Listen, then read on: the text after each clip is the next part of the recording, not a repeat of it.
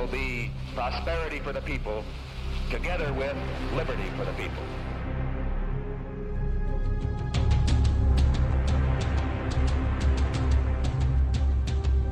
The question is, why are we supporting El Salvador? No, the And question answer was, is- why are we killing priests in El Salvador? The answer is we're not. Now you be quiet. President Cristiani is trying to do a job for democracy, and the left-wing guerrillas must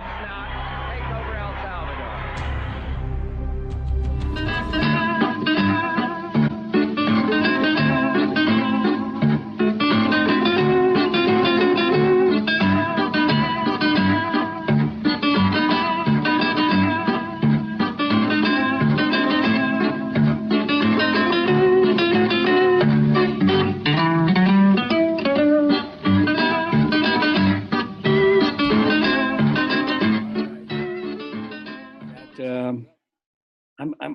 getting obsessed with John Pilger's work. I've used him in like uh, five out, out of my last um, last uh, interviews. Um, that's from uh, the War on Democracy, and uh, it's out of Guatemala, the coup in 1954. We're going to play more of John Pilger. It always enhances the show to to go back and look at his work. Uh, I mean, still, even now, he's still producing great stuff.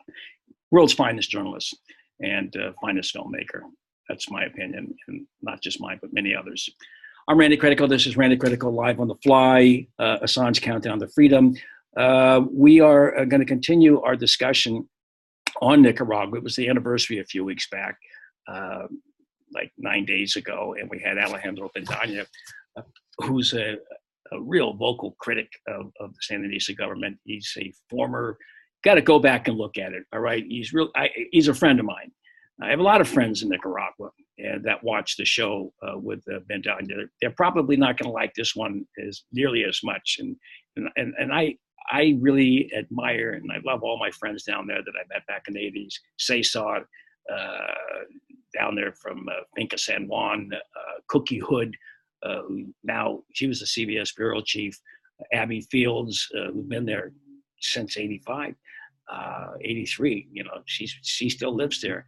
Uh, Charlie Castaldi, Gioconda Belli, Sofia Montenegro.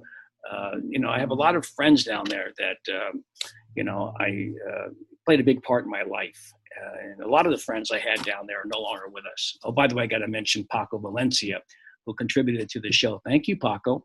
Um, and uh, he was down there. But, you know, we lost a lot of good friends back in, in the 80s, in- including um, um, Ian Walker. And I'm going to do a show on Ian Walker. I'm going to dedicate a show to uh, the great writer Ian Walker, who tragically died uh, way back in 1990, I believe. Uh, and then uh, Cornell, a fellow by the name of Cornell, I can't think of his last name, but uh, a Dutch cameraman that was killed covering the Salvadoran elections, and so many others. I, I just don't have time to to list them all. I will, because this is a long interview with Ben Norton from the the Grayzone, Gray Zone News, and we're going to get to that um, uh, in just uh, one second. Uh, but uh, first, let's kind of set the stage here. Uh, we're going to play uh, an excerpt from John Pilger's the same film. This is The War on Democracy. And take a look at this. This is a, a very interesting clip, and we'll come right back and talk about it in a second. Since President Reagan came to power, this threat has been turned increasingly against Nicaragua. There have been bombing raids flown by insurgents based in Costa Rica to the south, and from Honduras to the north, the CIA directs, pays, and arms former members of Somoza's National Guard, known as the Contra, some of whom are trained in illegal camps in Florida. Last July, the secret war came into the open with the arrival off Nicaragua of two American naval task forces, each with more firepower than the entire U.S. fleet in World War II. Today, 4,000 American combat troops are poised in Honduras, near the border. Ranged against them in Nicaragua are 45 aging Eastern Bloc tanks unsuitable for mountainous jungle and which are liable to break down after 125 miles, plus three antiquated Korean War jets, two helicopters, a navy consisting of a few patrol boats, a regular army of 22,000 and 25,000 reserves, and a militia. In addition to the threat from outside, the Nicaraguans face 15,000 of these troops, the Contra, heavily armed by the Americans and operating a hit-and-run war from Honduras. This is effectively a CIA private army. Its original aim was to stop the alleged flow of arms from the Sandinistas to the guerrillas in El Salvador. But this was no more than a cover.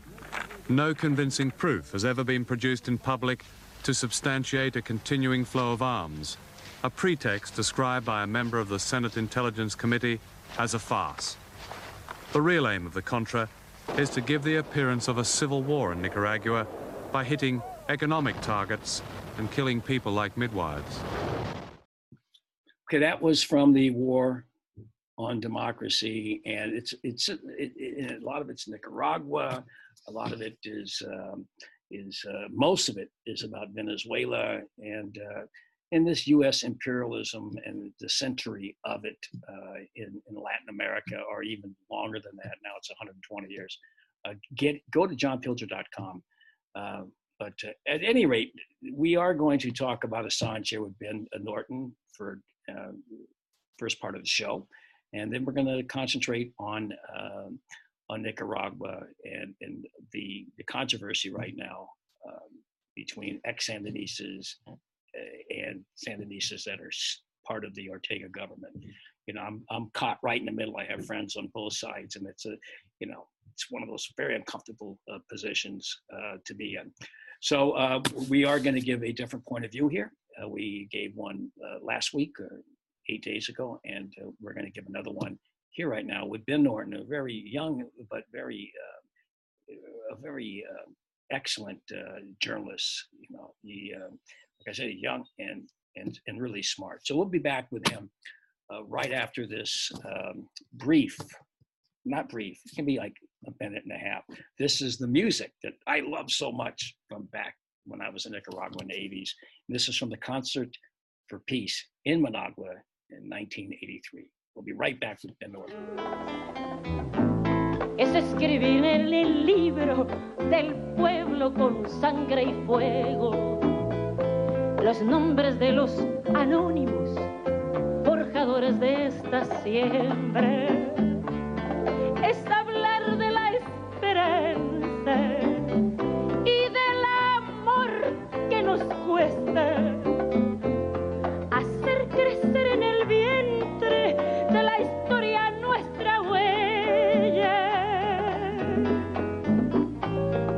Es la razón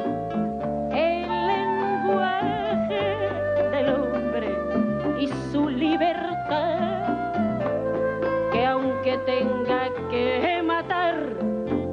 El amor, el amor es su objetivo. Que el corazón anima que llevo de hombre imperfecto como un pájaro amor. Su anidar hacia tu pecho por eso he de concluir sin que mi guitarra duerma. Que ningún golpe es mortal si no se teme a la muerte.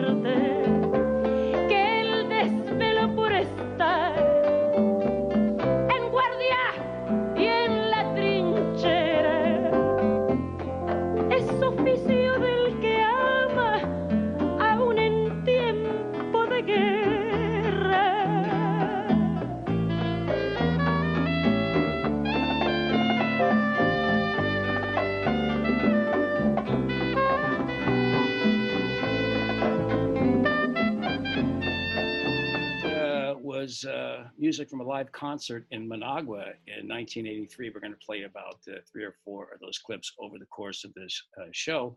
Um, and um, by the way, I'm Randy Critical. This is Randy Critical live on the fly, Assange Countdown to Freedom. And as I uh, gave a uh, big intro to, he's joining us right now from Nicaragua.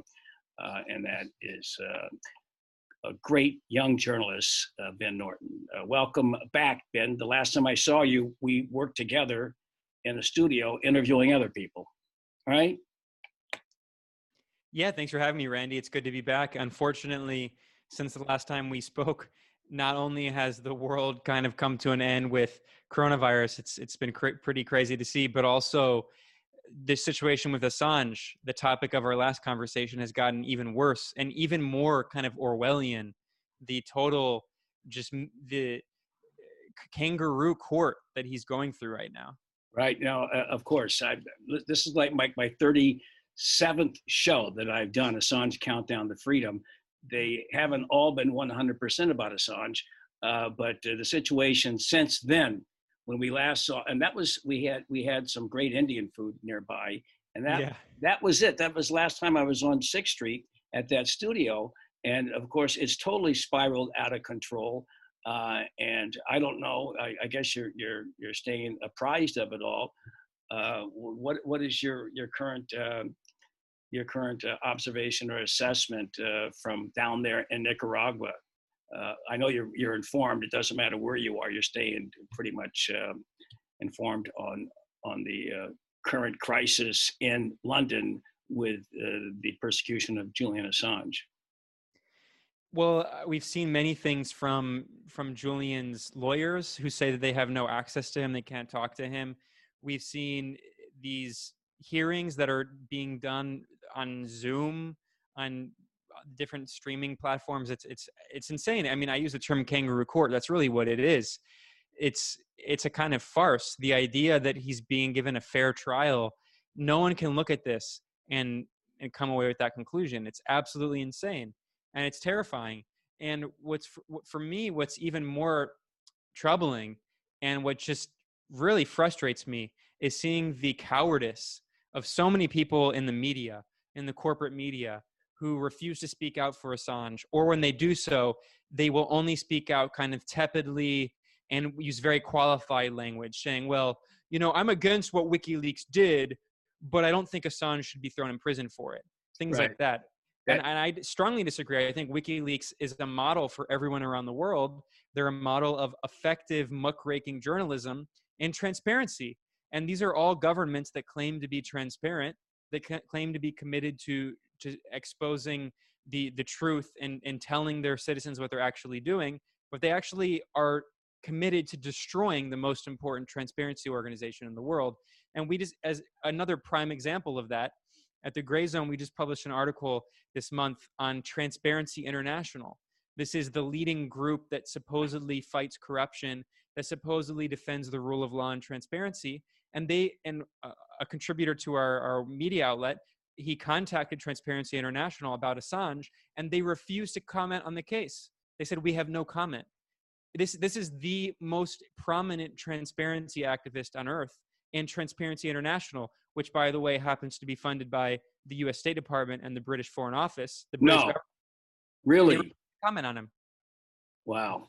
So they definitely are are in the tank.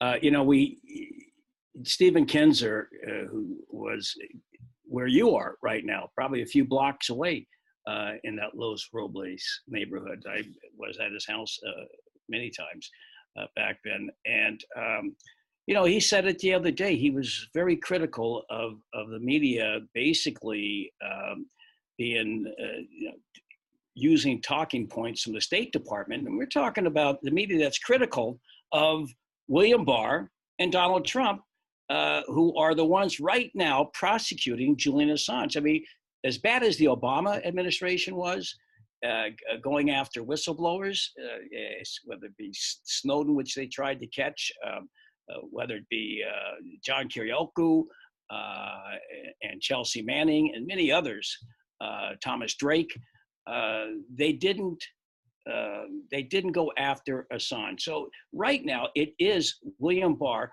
who, to to people in media, criticize every single day, but they don't seem to, to uh, find the space to be critical of him uh, in the prosecution of Julian Assange you find that uh, um, uh, you know a little uh, contradictory? No, it's it's absolutely insane, and it's yet another example of how the liberal resistance, or we can jokingly call the McResistance to Trump, they only criticize him on superficial points Well, some some of the points are important, but many of them are superficial, like RussiaGate being a prime example of that.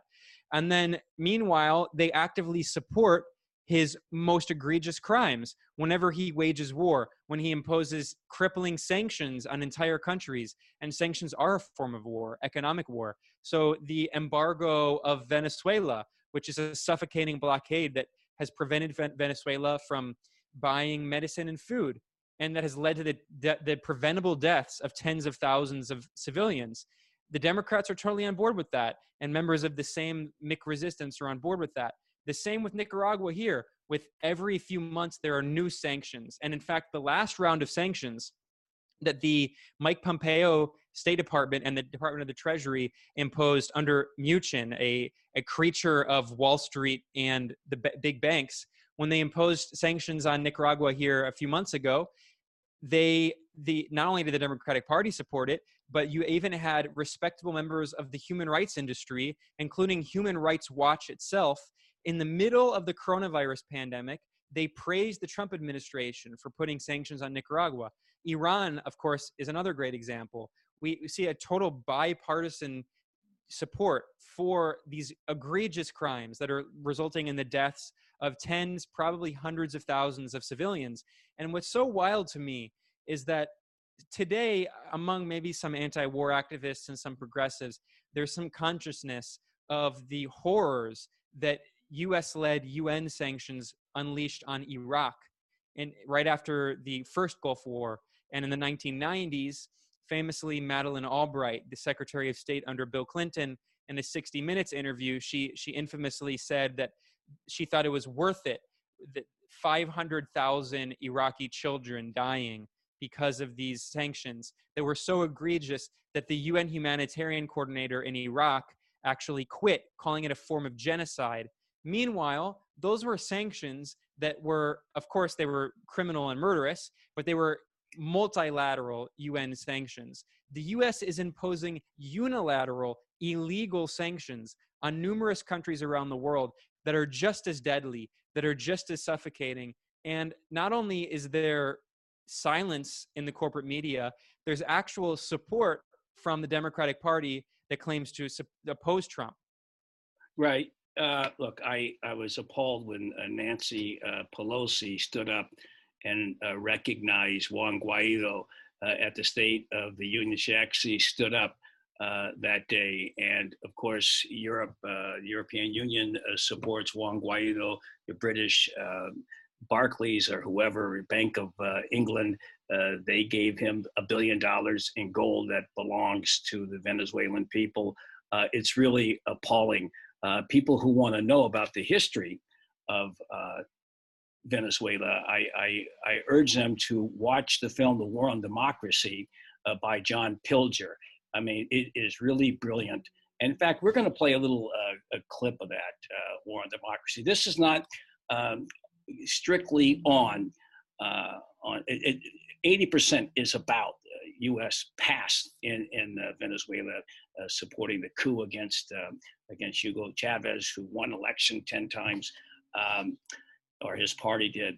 Uh, but it goes into the past and it goes regionally. And, and this one is, is Guatemala, which I want to talk to you about Guatemala. And I got to get into Nicaragua without pissing off my friends down there, you know, because I have, I have friends down there that have a different point of view than you do. And it's, it's, it's a very difficult spot that I'm in uh, because I spent a lot of time in Nicaragua, and I have a view from back then, and I have a view right now. But we'll get into that. But I just want to show this little piece. This is from uh, the War on Democracy, which everyone should get. In fact, I would I would recommend that people watch all of John Pilger's movies. They are such a great education, particularly if you are in lockdown.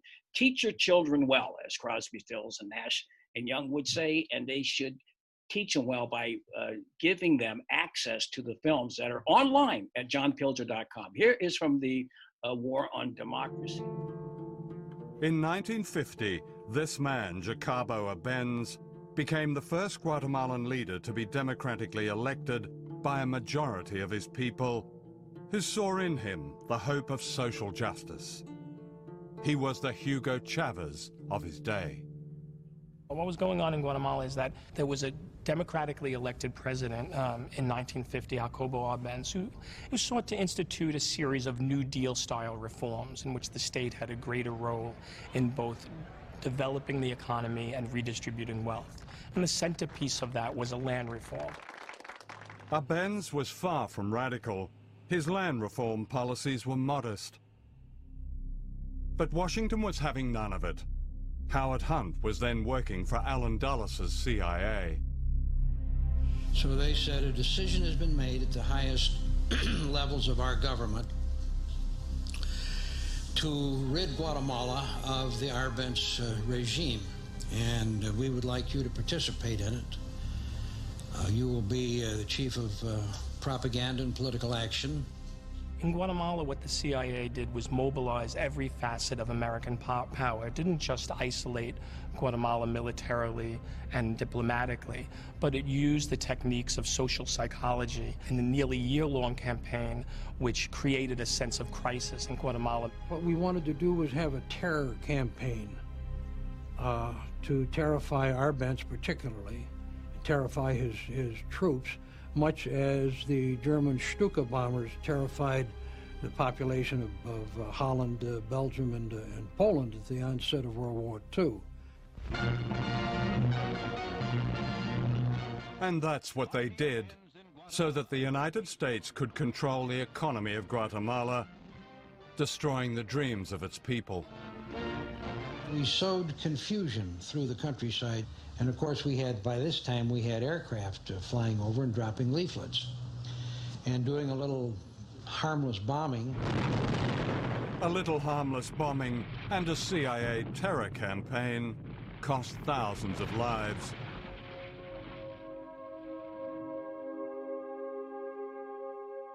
Arbenz, the Democrat now branded a communist, was humiliated, stripped naked, and photographed before being forced into exile. All right, so uh, there you go. You got Guatemala, and and that's let's we're we're kind of like uh, morphing around here uh, on Guatemala because people are focused on Nicaragua. I, I'm not happy. It's I'm not happy with the situation there. The way I was there in in the 80s, so I you know I was a young man. I was your age at that time, maybe even younger, and I was totally thrilled, and I was totally uh, involved. I was raising money. I was doing my show down there. I took comedians. I did so many benefits uh, for Nicaragua. Um, it, it, you know, it to me, and I've been there since then. But then I have to take a look. All right, you have Nicaragua. Look at the countries next door to it. All right, let's take a look uh, at the countries next door so we can get a, a little bit of a perspective of how Nicaragua does separate itself politically from the countries around it, culturally, politically, and economically. And uh, Guatemala is one of them. Okay, what is what is your take on the? Uh, let's just go go right across the board: Guatemala, Honduras, uh, and El Salvador as vis-a-vis Nicaragua. Absolutely. Well, first of all, we should keep in mind I mean, these are objective facts. Nicaragua is the safest country in Central America. It's the most equitable country in Central America with the highest representation of women in the government. In fact, Nicaragua actually is in the top five for representation of women in the government in the entire world. And unlike its neighbors, Nicaragua doesn't have rampant problems of drug trafficking, gangs, and it, it's it's it's compared to its neighbors in Central America, Nicaragua is extremely safe. Its neighboring countries are some of the most violent countries on earth. Honduras and El Salvador ha- have consistently, especially until recently, they had the highest murder rates on earth. They have huge problems with drugs and cartels and gangs. And Nicaragua is kind of an, a, an island of a beacon of stability in an otherwise very, very turbulent region. I mean, you mentioned Guatemala. Guatemala is a really egregious case, especially of what we should not only call imperialism, but frankly, we have to call kind of neo-colonialism. The, the case of what U.S. foreign policy is in Latin America. Because under Obama, of course, we saw a variety of coups. We saw the, the soft coup against the Workers' Party progressive government in Brazil, which installed an unelected neoliberal regime of Michel Temer, which paved the way for the fascist regime of Jair Bolsonaro. So that was under Obama. We saw the beginning of sanctions against Venezuela under Obama.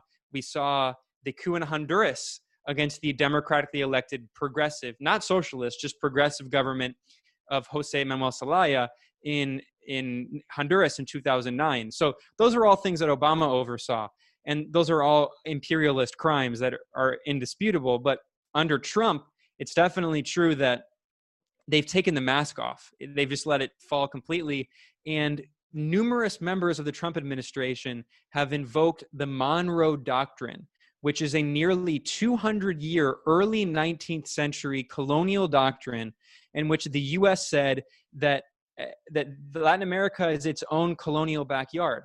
And we saw that that former national security advisor John Bolton repeatedly invoked the Monroe doctrine. Mike Pompeo this ogre this war criminal who runs the State Department, former CIA director, he has invoked the Monroe Doctrine. So this is colonial language. This is the outlook of the Trump administration.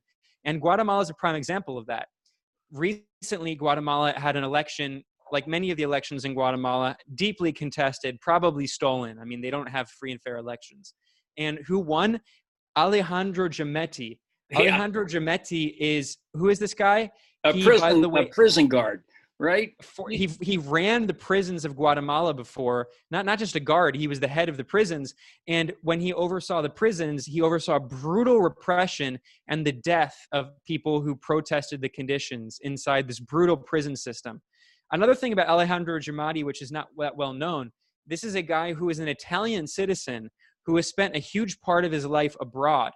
And what's really wild is there was a scandal several months ago that didn't get that much attention it got no attention in English language media, where Giammattei, the right wing Guatemalan president, and some of his staff, they tried to illegally enter Venezuela by using their other civilian passports. So his Italian passport and some of his top aides were using Italian and Spanish passports. Instead of using their Guatemalan passports, because they knew that the, the, Venezuelan government probably wouldn't let them enter, they were trying to enter with their European passports because they don't recognize the, the, the, elected Maduro government. They recognize Juan Guaido, and they were trying to enter Venezuela illegally to do a photo op with Juan Guaido. This is the guy who, an Italian citizen who tries to conspire with Juan Guaido, is who's running Guatemala right now. I mean, it's the perfect symbol of this, the kind of neo-colonial U.S. control that that Washington has reasserted over the region. It's really sad. Yeah, you know, uh, Guatemala has a horrible history. We talked about it uh, uh, the other day uh, in, in my conversation with um, with uh, Stephen Kinzer, and we, we played some clips uh, from, from Mr. Pilger's great film. and Guatemala is a horror story, and um, it, it's very sad. All right, what what has happened there? Uh, let's let's get back well, to, well, to really quickly, Randy. On, on the note of Guatemala, one last note we we have actually one of the most crystal cut clear cases of genocide in history in Real Guatemala smart. in the 1980s and the US government under Reagan was totally involved and, and I would be remiss if I didn't mention the leading role of Elliott Abrams Elliott Abrams was one of the key point men under the Reagan administration of course Reagan was at that point you know really out of it kind of like Joe Biden I mean he was suffering from serious dementia and he he hired these war criminals with who are sociopaths. Elliott Abrams is a total sociopath, and Elliott Abrams was re, was brought back in by the Trump administration, and Elliott Abrams is and the Secretary of State under Pompeo. He is overseeing the Venezuela coup policy, yeah. and in the 1980s, it was the Elliott Abrams and John Negroponte and these criminals who oversaw support for the genocidal dictatorship of Efrain Rios Montt, who yeah. committed an extermination campaign against the indigenous Maya population and was tried at the international court and convicted for genocide. The U.S. had its hands all over that. So I remember it very well. Is, it's so criminal. The, this history in Central America is not well known, and it, it's really it's some of the worst examples of U.S. imperialism. Worse, well, even worse than like Pinochet. I I know how bad Rios Montt was. I know how bad they. Are. I was there. Uh, you know, it was the, I was very nervous when I went there in '87, '88 uh, into Guatemala City. Uh, and I know what Reagan said. He said, Rios Montt got a bum rap, and, and he's a good man You know, if he ever said someone was a good man, he was an asshole. All right. So I know about that, and I know about uh, El Salvador uh, when you had um, you had all of those uh, Catholic nuns that were murdered there. Uh, you had Archbishop Romero, who was murdered there back in the 80s. I, I did feel safe in Nicaragua. I did feel safe in that country back then. I did not feel comfortable in El Salvador, did not feel comfortable in Honduras when I was there, or Guatemala in the 80s, uh, and a little better in Costa Rica. Uh, back then. It was a little more. It was a lot more civilized. But well, Costa Rica is also much I richer. Always, we have to keep that in mind. It has a lot more money. I know, and so does Panama. But but but but uh, Nicaragua, which is a poor country, it's rich in its land and rich rich in its food, and uh, they'd probably have more if uh, Somoza hadn't turned so much of the staple crop area into cattle feeding uh, plantations or, or farms. but I was down there just I don't know five or six years ago. I went to I went to the 10 year reunion in, in a celebration in, in 1989, and I went to the 30 year one in 19 uh, or 2000. 2009. 2009. And I, I must say that uh, I, I, did feel comfortable. I went down to San Juan del Sur. I went to Ometepe. Uh, I did, you know, I, I, I took the buses from uh, uh, what is it, uh, Huembes, Humberto Huembes, whatever that grocery big open air market is. I used to take the bus down there. It was a three hour ride, a lot of stops, but I always felt com- comfortable. Uh, but I didn't ever in those other countries surrounding uh, that area. That being said, I did not feel comfortable going down to um, San Juan del Sur uh, in a cab sometimes and just being pulled over at random by these uh, Sandinista police. I mean, you know, there may be a reason for it, but it's just something that I was not comfortable with. And, uh, you know, I'm sure all of these countries in, in, South America or Central America do the same thing. Uh, and these guys were not brutal. They weren't brutal. They weren't. They didn't joust. They didn't rouse me. But the, the fact is, is that I, I idealize it. Uh, that uh, that would not happen, but it did happen, and uh, maybe there's a reason for it that you could explain.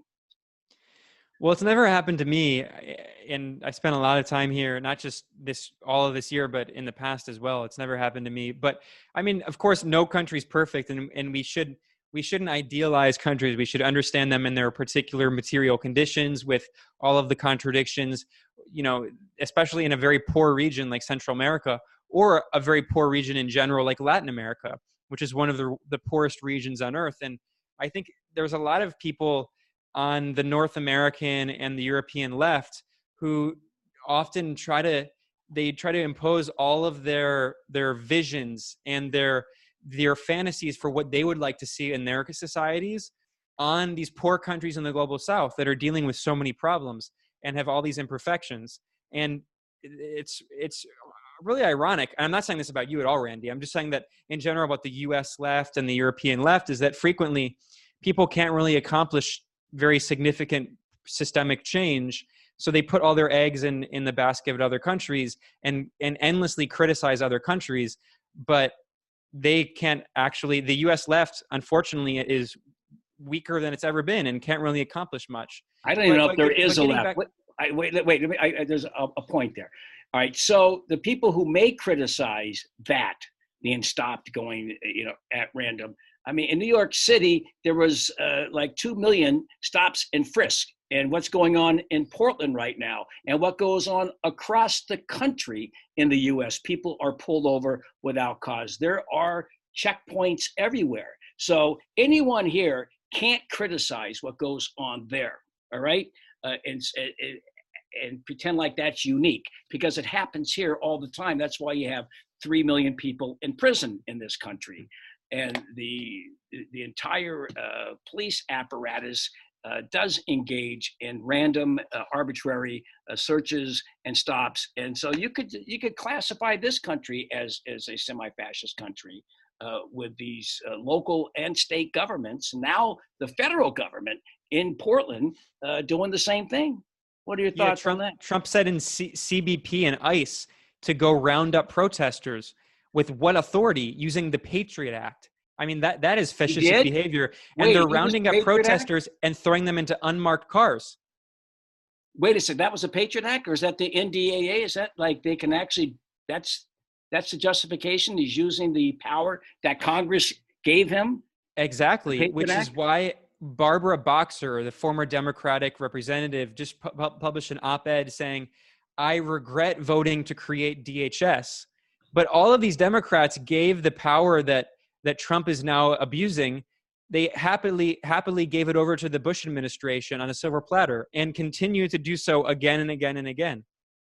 You know what's his name? I mean, uh, President Obama would like sign these bills like the NDAA. He'd put the the Patriot Act in stone and say, uh, "I don't like what I'm doing, and I don't plan to do it, but I'm going to sign it anyway." And then you have uh, people like uh, Claire McCaskill, who was the deciding uh, voice uh, vote on on the extension of, of mass surveillance by the NSA, and so they've actually given this Frankenstein like extrajudicial power that's legal. That's exactly right. That's exactly right. And and getting back to your point about corruption, it's like, look, yeah, of course there's corruption in every country and and this is not whataboutery. I mean, if no country's perfect, so I don't I don't dispute that sometimes people in Nicaragua have issues with corruption, but we always have to understand it in the context of the region of Central America where the corruption in neighboring countries is just mind-boggling where in Honduras, it's basically a failed state. I mean, I didn't even mention at what happened after the coup. I mean, right now, the the dictator of Honduras, the so-called president Juan Orlando Hernandez, who goes by Ho J O H, he is is so corrupt that his brother Tony Hernandez is actually in prison in the U.S.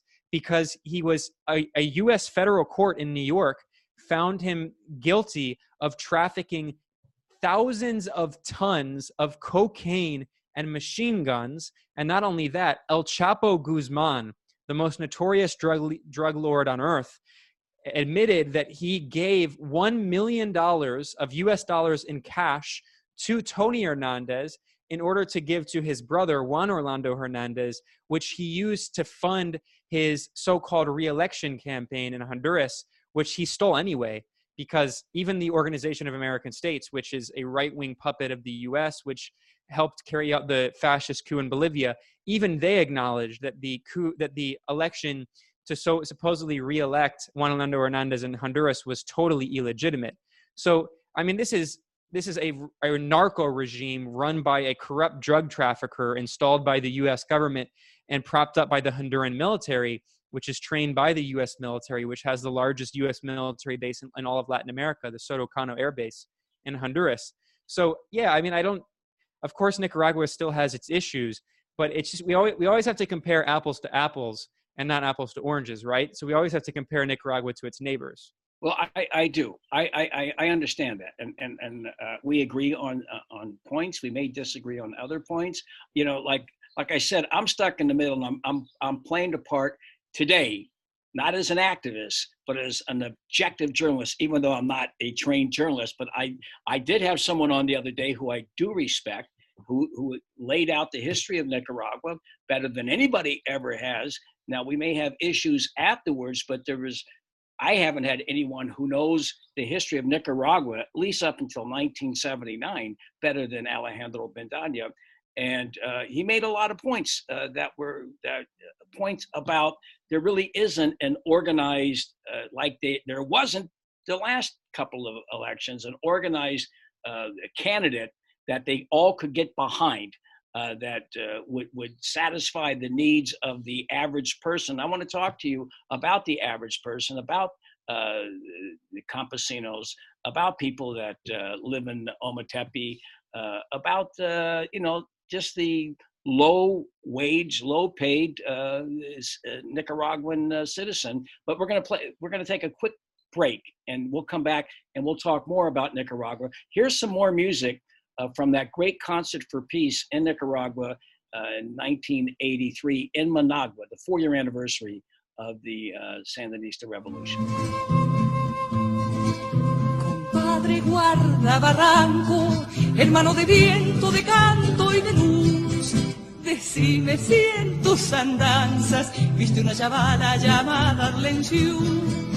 Yo vivo descenso entre amigos, una estrella dulce en el cañaveral, saeta de mil colores, entre los rumores del pajonal. Entró en el hueco de su guitarra, el lucero limpio de su corazón, se fue arriba arriba para la sabana, como un hilo de agua serenito. Dice Martiniano que en la montaña, revolucionario todo es allí, que anda clandestina una mariposa y su responsable es un. Que anda clandestina una mariposa y su responsable es un.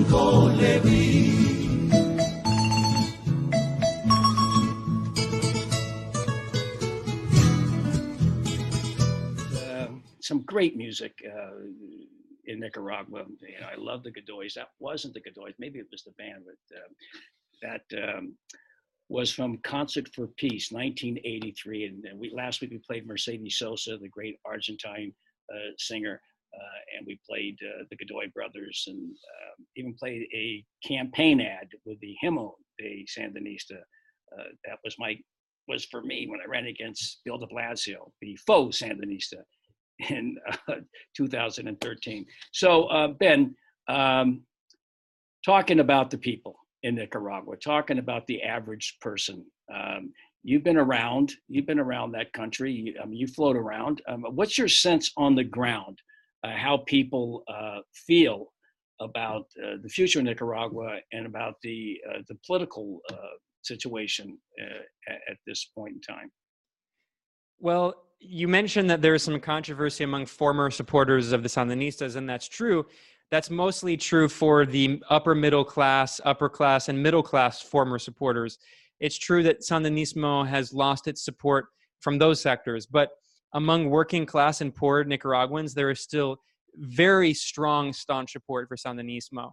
And it, it actually reminds me of the situation in Venezuela.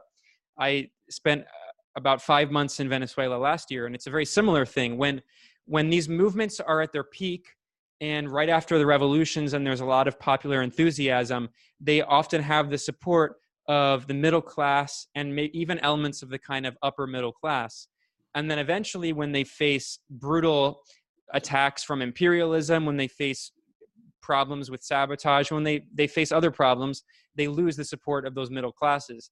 And I think that explains one of the main reasons why there are former a lot of former Sandinistas who have now joined opposition groups, many of which are funded by the U.S. government, and we can talk more about that later. Okay. But if you look well, at wait, the let me stop you there for a second. Let me stop you there for a second. When you say Sandinismo, is is is Daniel Ortega and and uh, his his wife uh, are are they the avatar of of Sandinismo? I mean, uh, they're the representatives, or is it Sandinismo, but not necessarily the current leaders of of of the of the Sandinista Party, FSLN? Sandinismo is the Sandinista Front. It's the the Sandinista Front of National Liberation, and the leaders of it right now are Daniel Ortega. Absolutely, he's the leader, and Vice President Murillo, and there are many other leaders who are also very impressive, who who are often ignored by the same North American leftists who endly, endlessly criticize Nicaragua, and they don't talk about Carlos Fonseca Terán, who, and I would invite anyone who wants to see more about the current Sandinista ideology and philosophy, they, they could check out an interview I published with Carlos Fonseca Terán at the Grayzone, um, where he details some of the thought going behind the policy and COVID, which we can talk about, about economic politics, economic policies and such.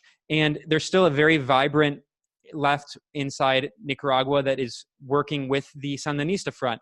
And the groups that claim to be on the left that are not part of the Sandinista front are fringe, minor, and they're overwhelmingly dominated by middle class and upper middle class Nicaraguans who, ironically, claim that they care about poor and working class Nicaraguans when they live in rich upper class neighborhoods, when they get their paychecks from the US government's National Endowment for, the Demo- for Democracy, which is a CIA cutout created by Ronald Reagan.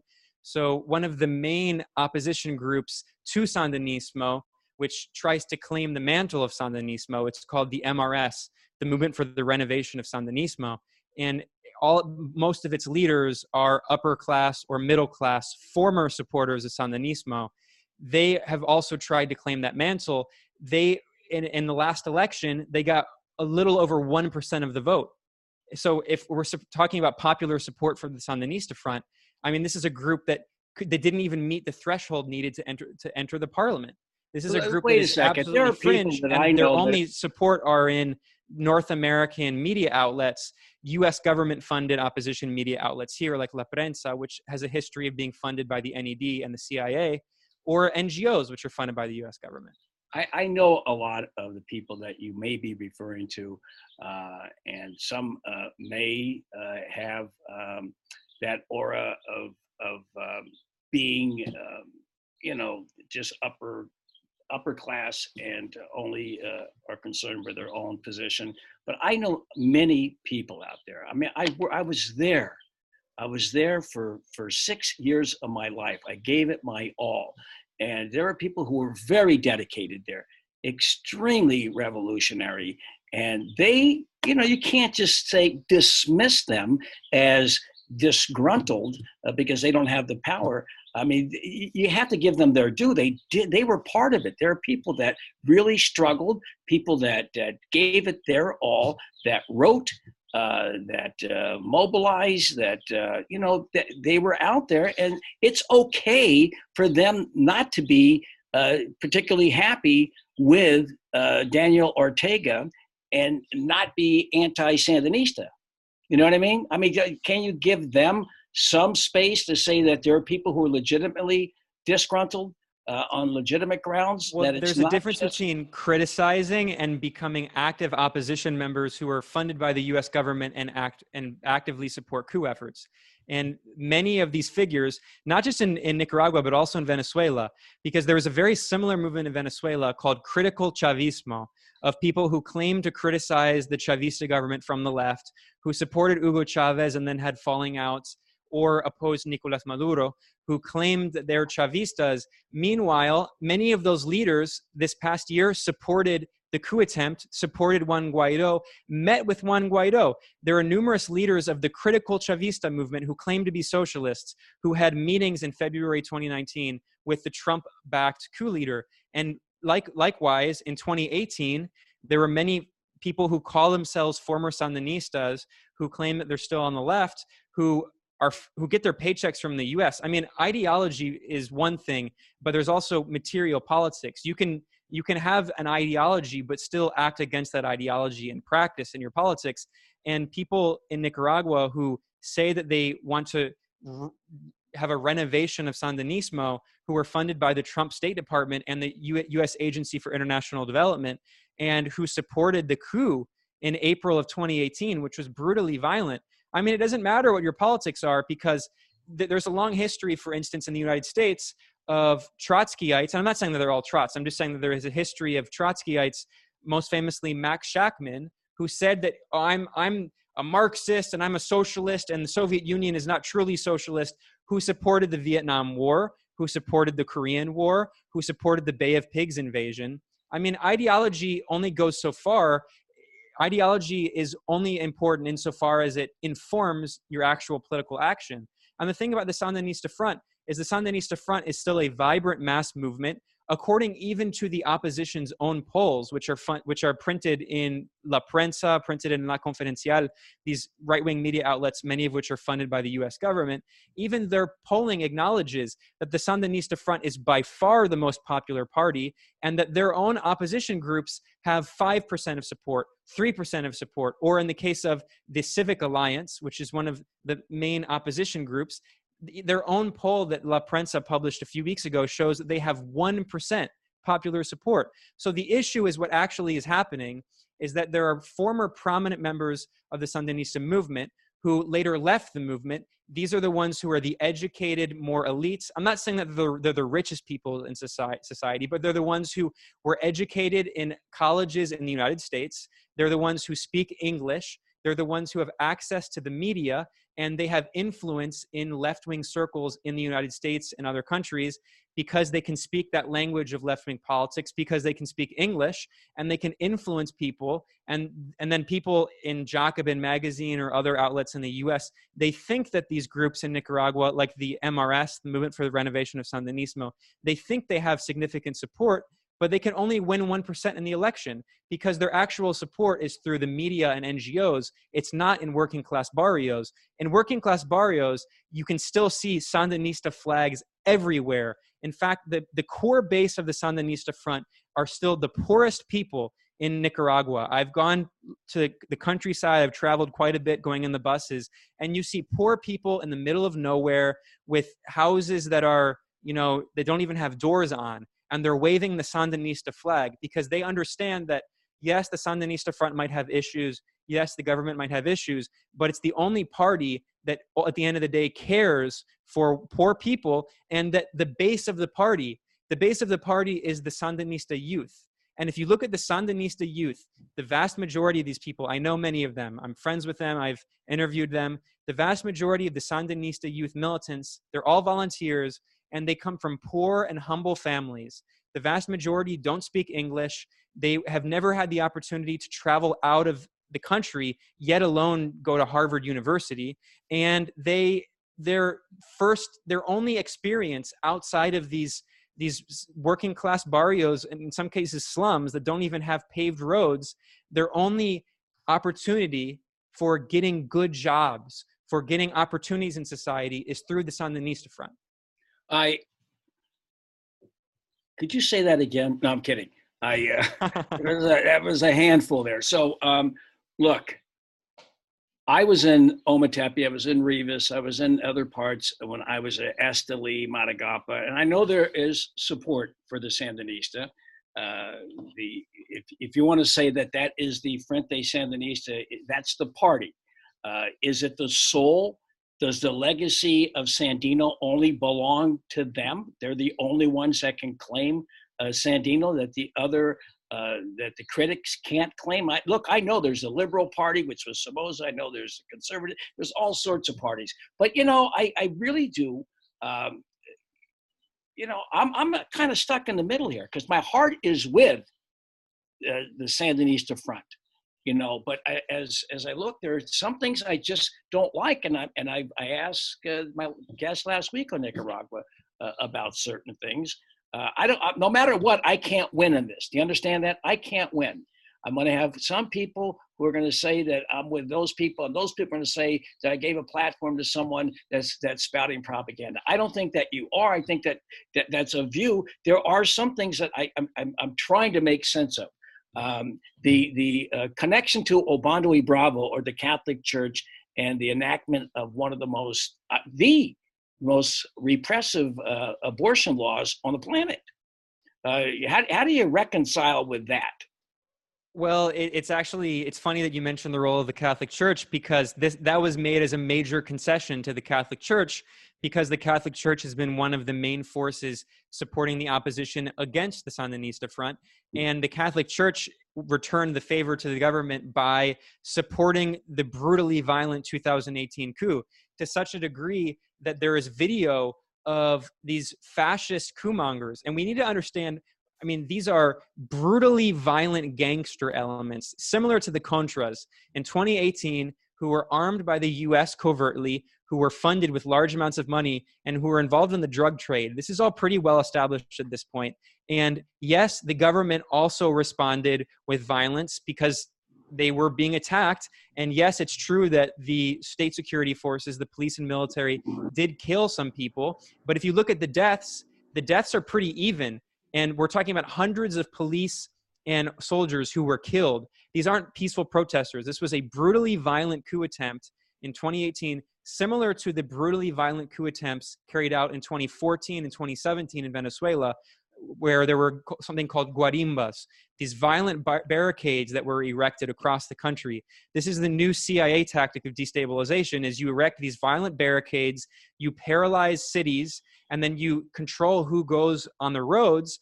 And then these heavily armed protesters who were armed covertly by the US and other forces, even there's elements of, of, of paramilitary groups linked to Colombia, of drug cartels who are arming these groups and they kill people. And they not only kill, in the case of Nicaragua, they killed many Sandinista supporters.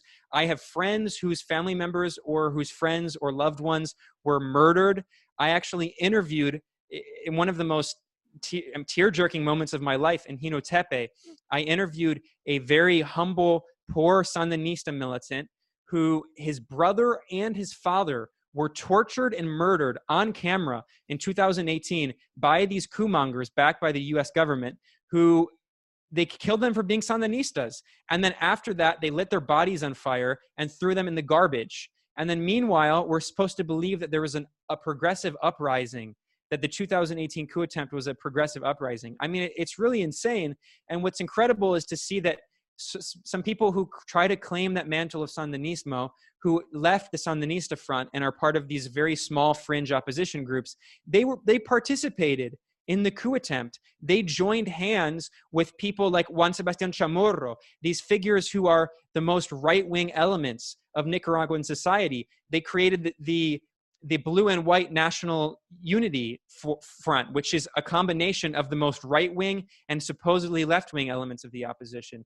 They created the Civic Alliance. I mean, these groups, they, they claim that they support Sandinismo, they claim that they're left wing, but they're, all of their actions are right wing. So at the end of the day, it doesn't really matter how much you can read of socialist theory if at the end of the day you're going to take the actions of actually supporting what are a violent coup attempt. And anyway, getting back to answer your question because I don't want to I don't want to yes, we like got to move on, man.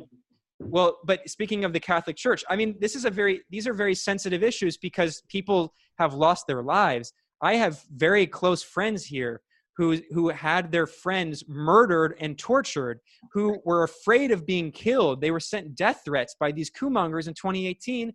And then I have these people. I'm not saying this about you, Randy, but people at Jacobin magazine, these people in New York who call themselves socialists, who are portraying a Trump-backed fascist coup in as a progressive uprising. These are the same people last year in November they portrayed the fascist coup in Bolivia as a progressive uprising against a so called dictator. They said Evo Morales was a neoliberal dictator and that they supported the so called progressive uprising. When, when, meanwhile, we, who they smeared us as authoritarian or whatever, they, they said that we were stupid for supporting Evo Morales and the MAS party because we said that it was a fascist coup backed by the Trump administration.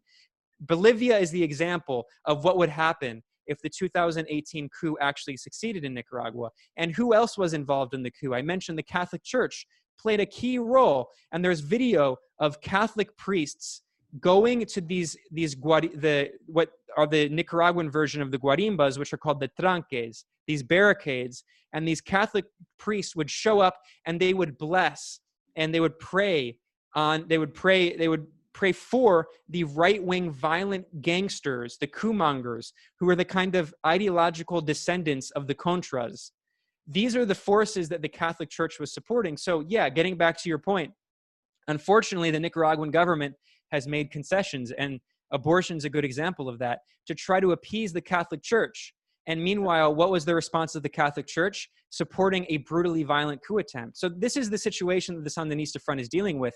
They've been dealt a very difficult hand and they have made concessions. But I should mention on the issue of abortion here's a list of all the countries in Latin America where abortion is legal Cuba, Uruguay. There we go. Those are the only countries in Latin America Cuba, Uruguay, and only Mexico City. In the rest of Mexico, it's not legal. So, in you know who also has equally crit- equally brutal uh, laws against abortion? El Salvador, Dominican Republic, Guatemala, Honduras, Paraguay, Brazil. I mean, all of these countries have extremely bad abortion laws. All right, listen, I understand that. I don't isolated. expect it from. I don't expect it from an enlightened revolutionary that had so many women. Nora Astorga, uh, who uh, was out there uh, a, major uh, figure, fighting figure, and then an ambassador to the UN. There are a lot of women, June Mulligan, who were out there fighting uh, in the Sandinista um, back in the early days before 1979. Uh, uh, Arlen Siu, there's so many right, martyrs. But, but, yes, there, there's tons of women. Uh, so it's I, I expect it from El Salvador. I expect it from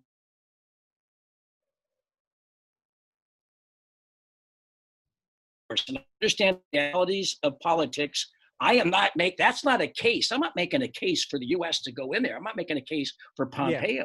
I'm just I- like, I know- I I'm not saying you are, I Randy. I just you're wanted- I, if I didn't talk about these things, if I didn't talk about these things, they people would say that I was just throwing softballs. So I'm, I'm I want to, and the other thing that Well, well, Uh, one, and I wanna go one other quick note on this, Randy, and and and I really respect you for facilitating this conversation because a lot of people they refuse to have conversations like this with on different sides. So I, I appreciate that a lot.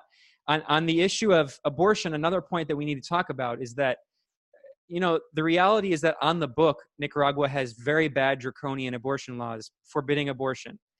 But the reality is that if you talk to women, including Sandinista women, the reality is that when it comes to enforcement of those laws, they don't really enforce them, and that there is a kind of underground. People know that for abortion that that the government doesn't talk about because the reality is that and you could say that this is an element of opportunism but the reality is that nicaragua like many poor countries in the global south is very religious this is a country where almost 100% of the population identifies as christian and there's a very big not only catholic but a very big growing evangelical population Yeah, that's pretty scary. The evangelical, uh, when I was there, you'd see all these people with orange shirts. It, it would have been really cheap to fly to Nicaragua if not for all of these, uh, you know, evangelicals going down there uh, to try to uh, recruit uh, followers. And, you know, that's something that I don't like. You go to ho- motels and hotels, they're all over the place, you know, trying to convert people into this like right wing uh, Baptist or evangelical, uh, you know, religion. Um, so I may have spoken too long about about that part about about. Well, and then the other point I just want to reiterate on this issue of of because a lot of people in the U.S. left, they, they There's no left here. about- Wait a second. There is no left. All right. Well, a lot of progressives in the U.S.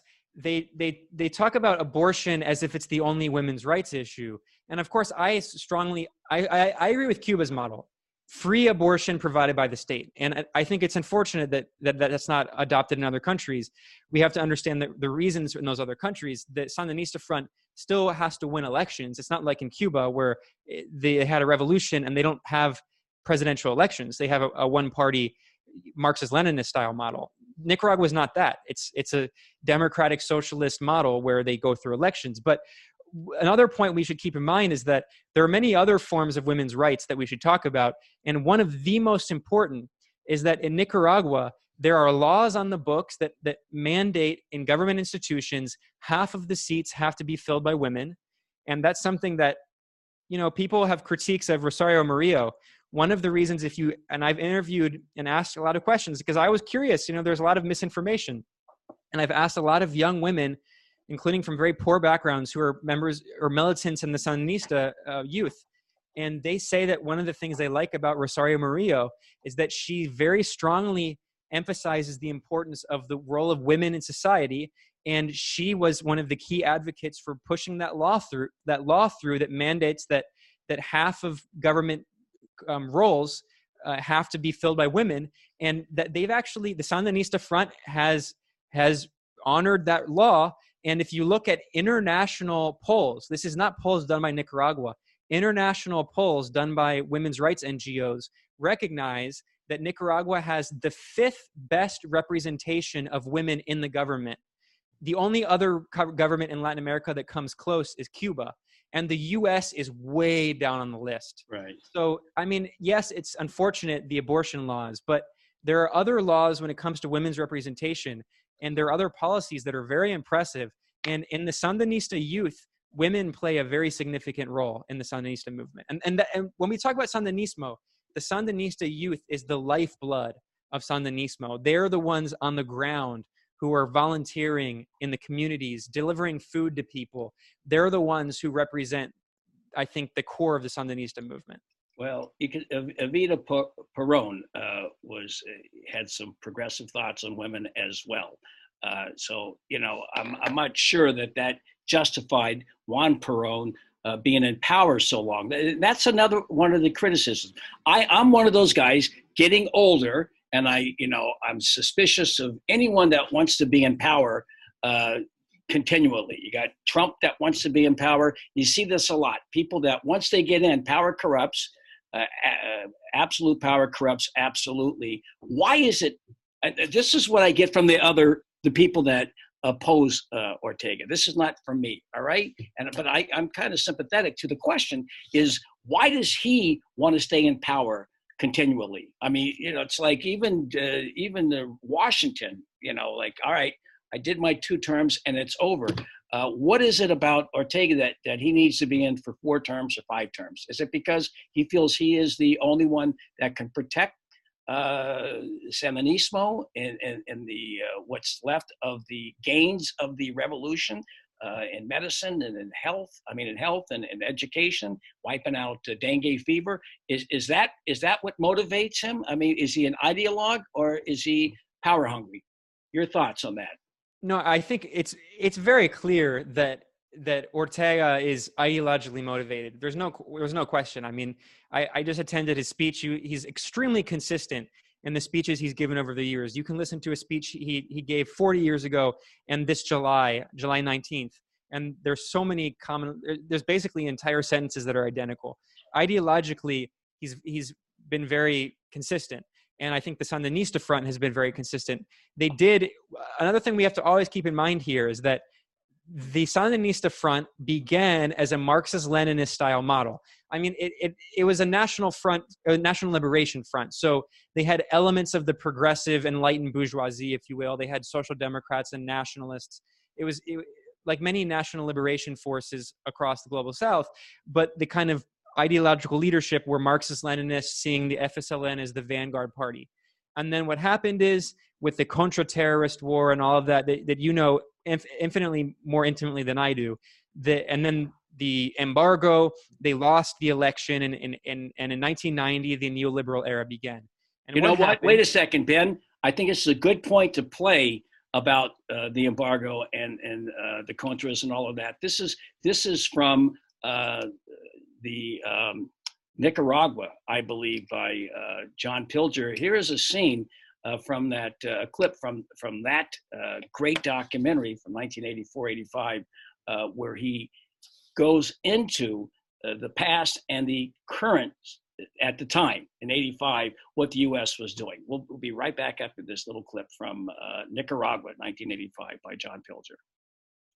Okay, so you see there you see there what the, the CIA and the US government was doing. They were lying.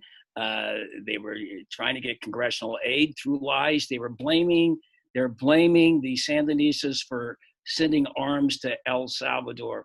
Uh, they would stop at nothing uh, to overthrow uh, that regime. Uh, but it was rather brutal. What is what is your um, not your memory, but what you uh, have learned down there about the the, the 80s uh, U.S. policy in Nicaragua? Well, so many things. I mean, you you've talked about it a lot, and and you could speak about it better than I could. But I, I did an interview recently with the Nicaraguan ambassador to the United Nations, and he spoke, and you can find that at thegrayzone.com, and and he spoke about how the U.S., according to the International Criminal Court, never it, the U.S. is supposed to pay Nicaragua reparations, and it never did. And but the, the, the important thing to stress about that, I mean, that history is very important, but it's also important to understand that that history never really ended, and that those same policies are continuing today to a lesser degree, but through sanctions, through the I mentioned the 2018 coup attempt, the U.S. is using the same policies now in Venezuela. But I, I mentioned that history because I was trying to explain. I wanted to answer your question because it's an important question about understanding why Ortega is so insistent on running for reelection and I, I think we have to go back to understand the what happened in the neoliberal era between 1990 and 2006.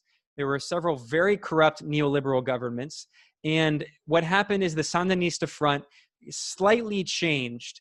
They realized that they that the Soviet Union was overthrown, the socialist countries in the Eastern Bloc were overthrown in a series of coups, and they recognized that the, the, the Marxist Leninist political movement had been largely defeated, and they were going to rebrand as democratic socialism. So when they finally took power again in democratic elections, they won the election in 2006. The Sandinista Front made a lot of concessions. They made concessions to the Catholic Church. They made concessions on economic issues, and they they they previously had that maximalist Marxist Leninist Cuba style vision, and they became a more social democratic style model in 2007 when they took power. So that that's strictly because they wanted to win the election and there's an element of opportunism but it's also the reality of they they they saw the brutality that they had to live through of war and they realized that in order to avoid more terror contra wars and sanctions we have to make these concessions and the thing about that is that when ortega and other members of the sandinista front made that remodeling of the party they understood that Ortega as a figure, polls show that he was more popular than the Sandinista front as a front.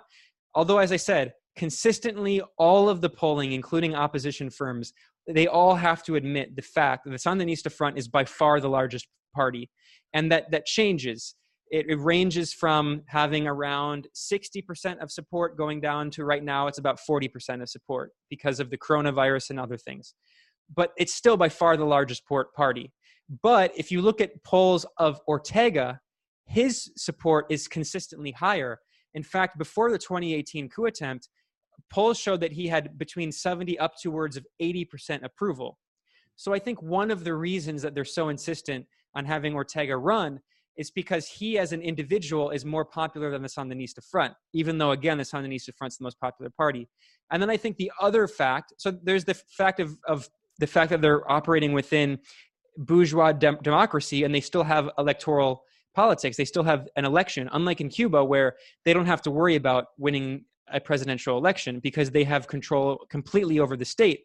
In Nicaragua, like like in Venezuela, they came back through the pink tide, through this progressive wave of elections, and they never took control of the entire state apparatus. So that's an issue plaguing Venezuela. In Venezuela, there are still institutions, including large parts of the economy, that remain, remain in private hands they don't have control over. And then that gets to the second part of my answer to that question about why Ortega is insistent on staying as the presidential candidate. And it's because they're afraid that if they have another candidate take over who doesn't have the same command of popular support and who doesn't have the same aura of authority, that there, there will be a coup. And I think that honestly, that that's an understandable fear if you look at the situation in Bolivia, because this is the same criticism that's leveled against Evo Morales, who was actually in power even longer than Daniel Ortega, and he he won again his fourth term in Bolivia, his fourth democratic term. Ortega's running for his third. So in in the case of Bolivia, he won his he fair and square Evo Morales won his fourth term. And there were a lot of people on the left, including self declared socialists, who criticized Evo Morales, saying that he was becoming a dictator, saying that he just wanted more power. Actually, the reality is that Evo Morales, unfortunately, he, he recognized that his movement, his party, was not strong enough to overcome a coup. And that's exactly what happened is they had a coup against him and now what's going on there's a fascist military junta in Bolivia which has delayed the elections again and again and again. There's never going to be elections because they don't care about elections. Their criticism of Evo and Ortega is a, is a hypocritical criticism. They don't care about the fact that they have the same leader in office. What they really want is they want to use that as a criticism to remove them from power so they can install a neoliberal regime again, so they can exploit the country. Not everybody uh, in Nicaragua wants to see a neoliberal uh, regime. Uh, I think the big problem is, is and I've, I've told friends of mine down there uh, that oppose Ortega, I said, the fact of the matter is nobody has developed uh, some kind of formula that would appeal to uh, a vast majority or at least a large plurality of the public. I mean, what are you going to offer uh, those? I mean, there is still a pretty good semblance of healthcare that you cannot find in Honduras, El Salvador, or Guatemala. There are free clinics. I've been to one when I was there and I cut my finger. Uh, they didn't charge me. Uh, so that still exists. Uh, maybe not as strong as it was in, in the 70s, but that's something that people, basic needs, uh, and uh, and education. I, when I was in Ometepe, I saw a lot of kids uh, running to school in their blue and white, you know, school outfits, going to school. So you know, I'm not sure if you see that uh, in the other countries in in that region. Um, the uh, the other question is here, you know, because as I said, I, I said to uh, both to uh, Kinzer and to Alejandro Bendaña that Nicaragua there is uh, it's like Spain in in my heart's that that uh, great uh, book by uh, Adam Hochschild uh, about the Abraham Lincoln Brigade, and those people came back, and that's all they ever talked about. For me, the '80s were the best years of my life, and I'm not talking about doing the Tonight Show with Johnny Carson. I'm talking about those six years, more or less, that I was in Nicaragua because I had a lot of hope and it did uh, it, it was exciting to be down there and i saw such radical change uh, happening. And so that's that's um, you know I, I want that to continue. You know i don't want to see that die. I want it to continue. And, and i say to them some of the the opponents uh, you know and some of them are very bourgeois and i say well what is it that you have to offer? Uh, why, why can't you get a party together get behind a candidate and and and give a plan that would uh, undermine whatever uh, the current uh, government, the FSLN government, uh, has to offer. Why not? I mean, does anyone have a proposal like that that you know of? Uh, that's a question that hasn't been answered for me by, and I haven't asked everybody, uh, leaders of all of these disparate parties. There's so many parties down there. Um, it's like Italy, you know, it's, there's a million parties. Uh, so they can't coalesce behind one candidate, and no one can stand out, and that gives the uh, Sandinistas the edge. And I, I don't see it forthcoming. Do you? Absolutely not, because, like I was saying earlier, these opposition parties are largely fringe and they don't have the support of the majority of Nicaraguans who, let's face it, are very poor. This is the second poorest country in the Western Hemisphere after Haiti. And what's incredible is that I've been eh, throughout many countries in Latin America, and I've been to neighboring Honduras, which is technically on paper richer than Nicaragua. But if you're walking the streets of Tegucigalpa, or I went to La Esperanza in the countryside, which is where Berta Cáceres is from, Nicaragua, Nicaragua seems like a way richer country than Honduras, even though actually Nicaragua is much poorer. And that's because Nicaragua is the fourth most equitable country in Latin America. Nicaragua the agriculture has, is the agriculture in Nicaragua is unmatched. I mean, I could walk around uh, all the way from Managua through Masaya uh, to Niquinohomo and uh, down to San Juan del Sur and pick fruit, pitaya and papaya uh, along the way and stay alive. So there's and the and the plantains in in uh, in uh, Ometepe, which they ship to. They come all the way from El Salvador to buy the plantains in. Did you know that? In Ometepe, my friend uh, Cesar, he has a, a finca there, Finca San Juan, and they got like the most beautiful, huge uh, plantains. So, I mean, the, in fact, the uh, former president of, of, the, uh, of the Sudan said, if we had Nicaraguans' land, we wouldn't be in this shape. Yeah, absolutely. And the, and the thing about Nicaragua is we should understand that that's a new policy. In the neoliberal era, the as with many neoliberal governments in Latin America, they prioritized foreign investment. It's always what they talk about foreign investment, foreign investment, as opposed to national domestic production. And they, eh, they imported a lot, especially food. And that's, that's definitely a problem plaguing a lot of Central America. In Nicaragua, one of the things that the Sandinista Front has implemented since 2006, when they won the election and entered in 2007, they have really prioritized food sovereignty partially because they also recognized that in the 1980s, one of the biggest problems that they faced during the Contra Terror War and the blockade was that the US blockade prevented them from importing things. So they had a lot of, I'm sure you remember, there were many shortages of things like toilet paper, of soap, of products. So they, they instead, when they came back to power in 2007, they realized we have to encourage domestic production of all of our necessities. So Nicaragua is one of the only countries in Latin America that is food sovereign. It produces nearly 100% of its food and all of the staples. So milk, wheat, corn, tomatoes, uh, beef, all of those. They produce, uh, of course, beans. In fact, Nicaragua exports beans to numerous countries, including certain states in the U.S. So it's it's pretty impressive. That that's one of the most important gains of the Sandinista front, and it's one of the reasons that although U.S. sanctions are really hurting Nicaragua, they're not hurting them. They're not hurting Nicaragua as much as they hurt Venezuela, because Venezuela has a unique history, and this is a history that very much predates Chavismo.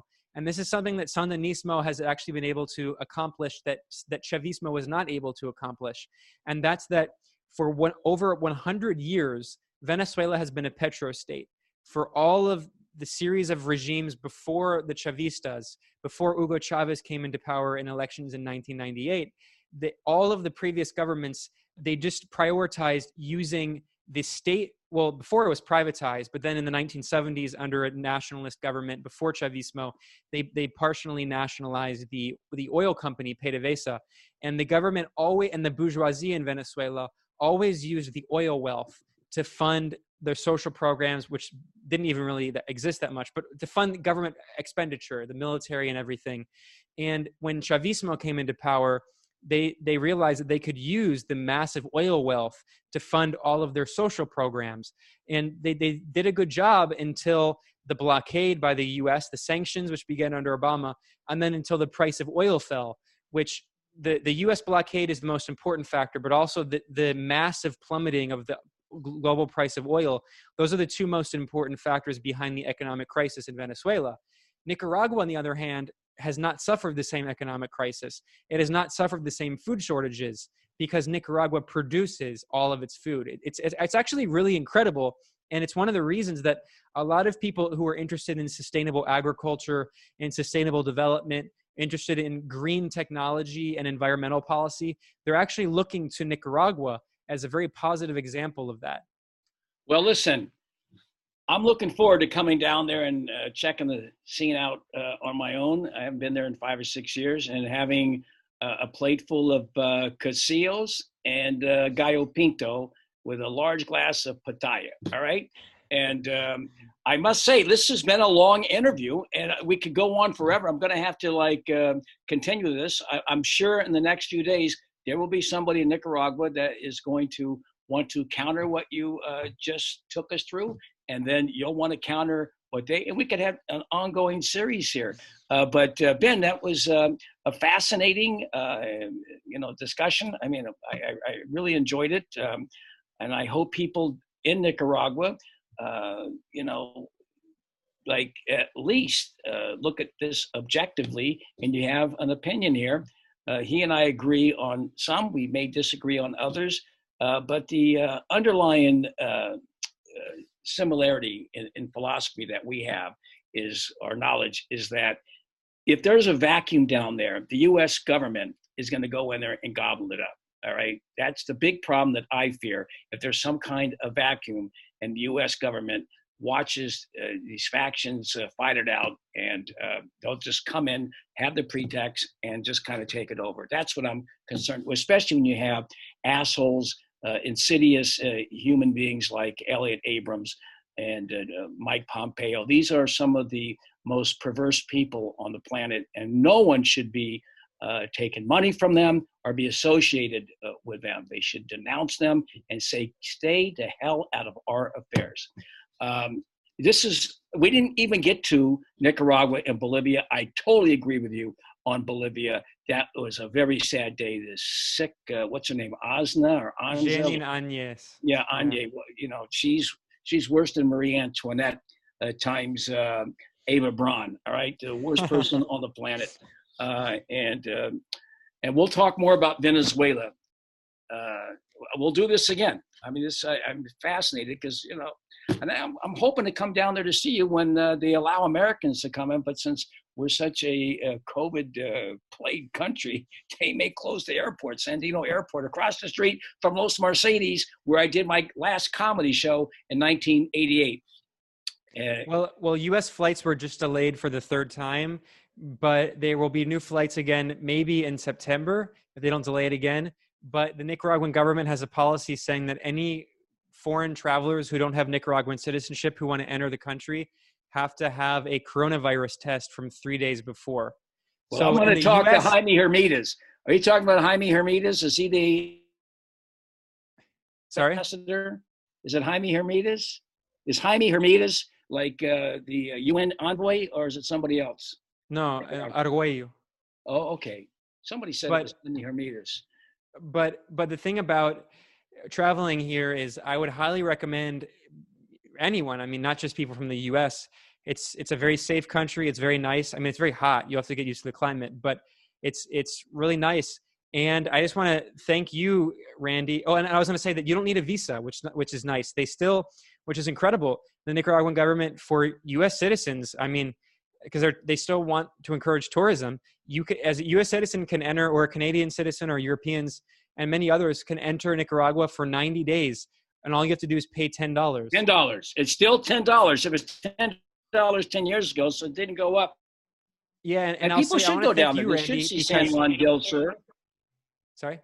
Well, I said people should go down there because um, you know you want to see Leon, you want to see Esteli, you want to go to Matagalpa, you want to see, uh, you want to go down to San Juan del Sur. It's at the greatest surfing beaches on the planet. Um, and, and Ometepe is a Colombian uh, prehistoric uh, island in Lake Nicaragua where they have shark, and uh, they also have the howling monkeys, uh, the great and the and the ones with that the smile. They're called. Uh, uh, something, the ones with the uh, Cata Blanca, something like that. Uh, the monkeys, the little ones that come out. You got to get to Ometepe. It's the most beautiful piece of land, or as George Shultz would say, greatest piece of real estate uh, in uh, in Central America. But it it is, and, and it is safe. It definitely is safe. Uh, much safer to go there than it is to go to Portland right now. Um, Yeah, Ben Norton? Randy, I just I want to thank you for having me on. I know I hope your friends don't attack you, but I it's it's great. I mean, it, it shows that you you really do are you're very principled for encouraging a debate and and having different perspectives on your platform. A lot of people don't do that these days, so I, I think it's good to encourage that. Well, I, I, I on. invite anyone down there that wants, and, and you'll you'll do it, right? If I get, get a, you'll participate. If I can get someone to debate you one on one. I would love to. I would love to.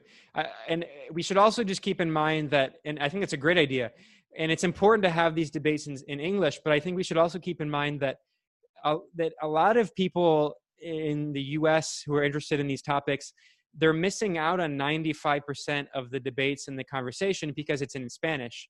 And, and a lot of people, especially in the left in Latin America, because they come from more per, poor, working class, humble backgrounds, they don't speak English. So there's a lot of other debates happening in Spanish, but I'm glad that we're that we are talking about it in English because it's important to to to have these debates in English as well. Okay. Well, um, this was Assange Countdown to Freedom. We did talk about him up front. And uh, if you just want to uh, hear about Assange, you know, go back and listen to it from the top because we spent the first 10, 12 minutes uh, talking about Assange. We've done 36 shows uh, talking about Julian Assange, and we will continue. Uh, ben Norton from the Grayzone, Gray Zone News. Uh, it's grayzone.com, right? Is that the the the gray zone? thegrayzone.com. Yeah. I'm And with with an A, the the Yankee spelling, G R A Y. All right, G R A Y. It's uh, the Yankee. Okay, that's talking about the Confederate spelling, the blue and the grays. All right, so it's the grayzone uh, news.com. That's it, right? And uh, The- no, it's some- just thegrayzone.com. all right. It's the Grayzone, and then on Twitter, you're at just uh, Ben Norton ten or something like that. No, Benjamin Norton. But yeah, people, you can just if you just Google it, you can find it. All right, all right. I'm sure you're going to get some feedback on this one. And say hello to uh, Anya and to uh, Max and to Aaron and all the other fine journalists, young journalists uh, who uh, grace uh, the thegrayzone.com. All right. Ben Thank Norton, you, Randy, and stay stay safe in New York. I know it's pretty scary over there. Yeah, I'm not there. I'm, I'm like many, many uh, miles away. All right, on horseback. All Yeah, right, well- like San Well, you're in New York State. You're still still in the state. Yeah, well, I got Cuomo to worry about. I'm sure he's got uh, the search dogs looking for me. All right, thanks a lot, uh, Ben Norton, and we'll talk to you soon. All right, we'll be right back after this music from the 1983 Concert for Peace that took place in Managua. We'll be right back with some closing thoughts. Se partió en Nicaragua otro hierro caliente.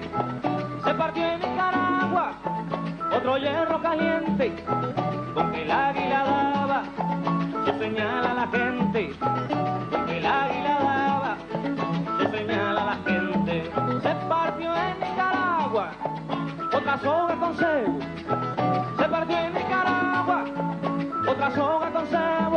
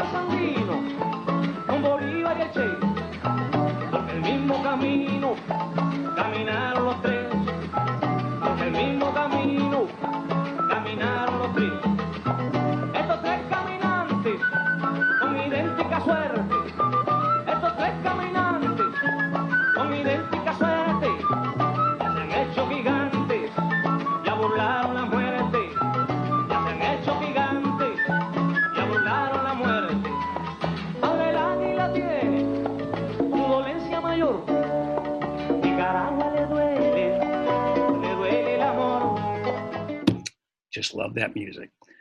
Um, that was a long interview with Ben Norton. Got a good sense of humor too.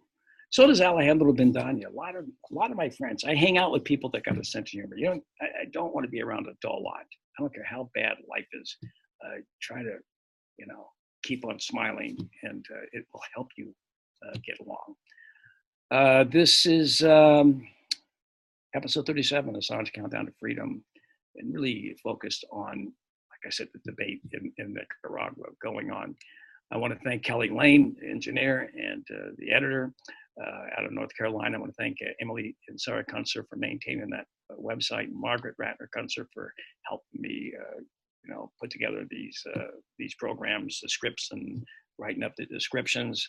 And we need your help, folks. We have this like seven or eight weeks before Julian Assange is back uh, in that uh, in the hot box in, in, in that uh, horrible, horrible, horrible situation behind a glass cage, as if he was Eichmann or something, treated like a war criminal when he's a hero, when uh, he is uh, uh, a journalist, and, and and anyone who's a journalist that doesn't get behind him, to me, is just a traitor. That's all. You're a traitor to your profession. There's, there's, that's the only way I look at you. If you don't support Julian Assange, you're not a journalist. You're just a traitor uh, to your profession, and you should do something else. Um, so, but we need uh, support. If you uh, would like to continue to see this programming, and it is getting more diverse. It's, it's mostly about Assange, but we go into different areas. And uh, if you'd like to see this, uh, go to AssangeCountdownToFreedom.com. We don't make any salaries here. Uh, we, but we do have expenses. I mean, believe me, it's like a lot of time goes into all of this, and um, kind of maintain stuff. Uh, and I'd like to go to the uh, trial in London. So if you'd like to see this, you know we're dedicated, and uh, we are not in the uh, in the business of making money off of Julian Assange. We're, we're looking to um, help get him out of that situation by getting out the information uh, to uh, those who are confused or those who don't understand uh, how important, how grave uh, his uh, situation is uh, to the future of journalism, First Amendment, and the free press and free speech. All right, we're going to go out with No Pasaran. This is for my good friend Paco Valencia. he requested it. So, Paco, this is to you and to all of my friends down there in the great uh, country, the great people of Nicaragua. We'll see you next Vendrá la guerra, amor, y en el combate no habrá tregua ni freno para el canto, sino poesía naciendo incontenible del cañón de fusiles libertarios.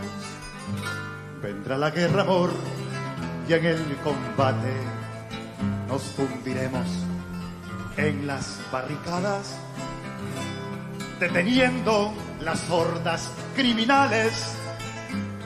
A punta de corazón, fuego y metralla, cavando sudorosos el futuro en las faldas de la paz.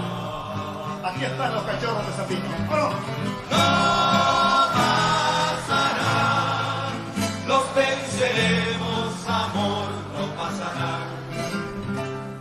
mañana que irrumpa el nuevo día, con su fiesta de pájaros y niños, aunque no estemos juntos, te lo juro.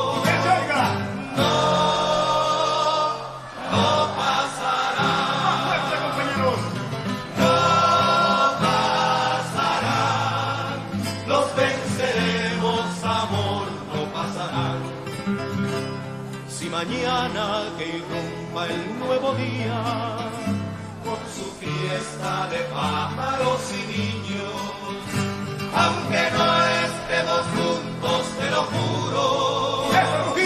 No, no pasará. Vendrá la guerra, amor. Y yo me envolveré en tu sombra invencible. Como un fiero león, protegeré esta tierra y mis cachorros. Nadie, nadie detendrá esta victoria armada de futuro hasta los dientes. Que truene hasta la frontera. ¡Luchamos para vencer!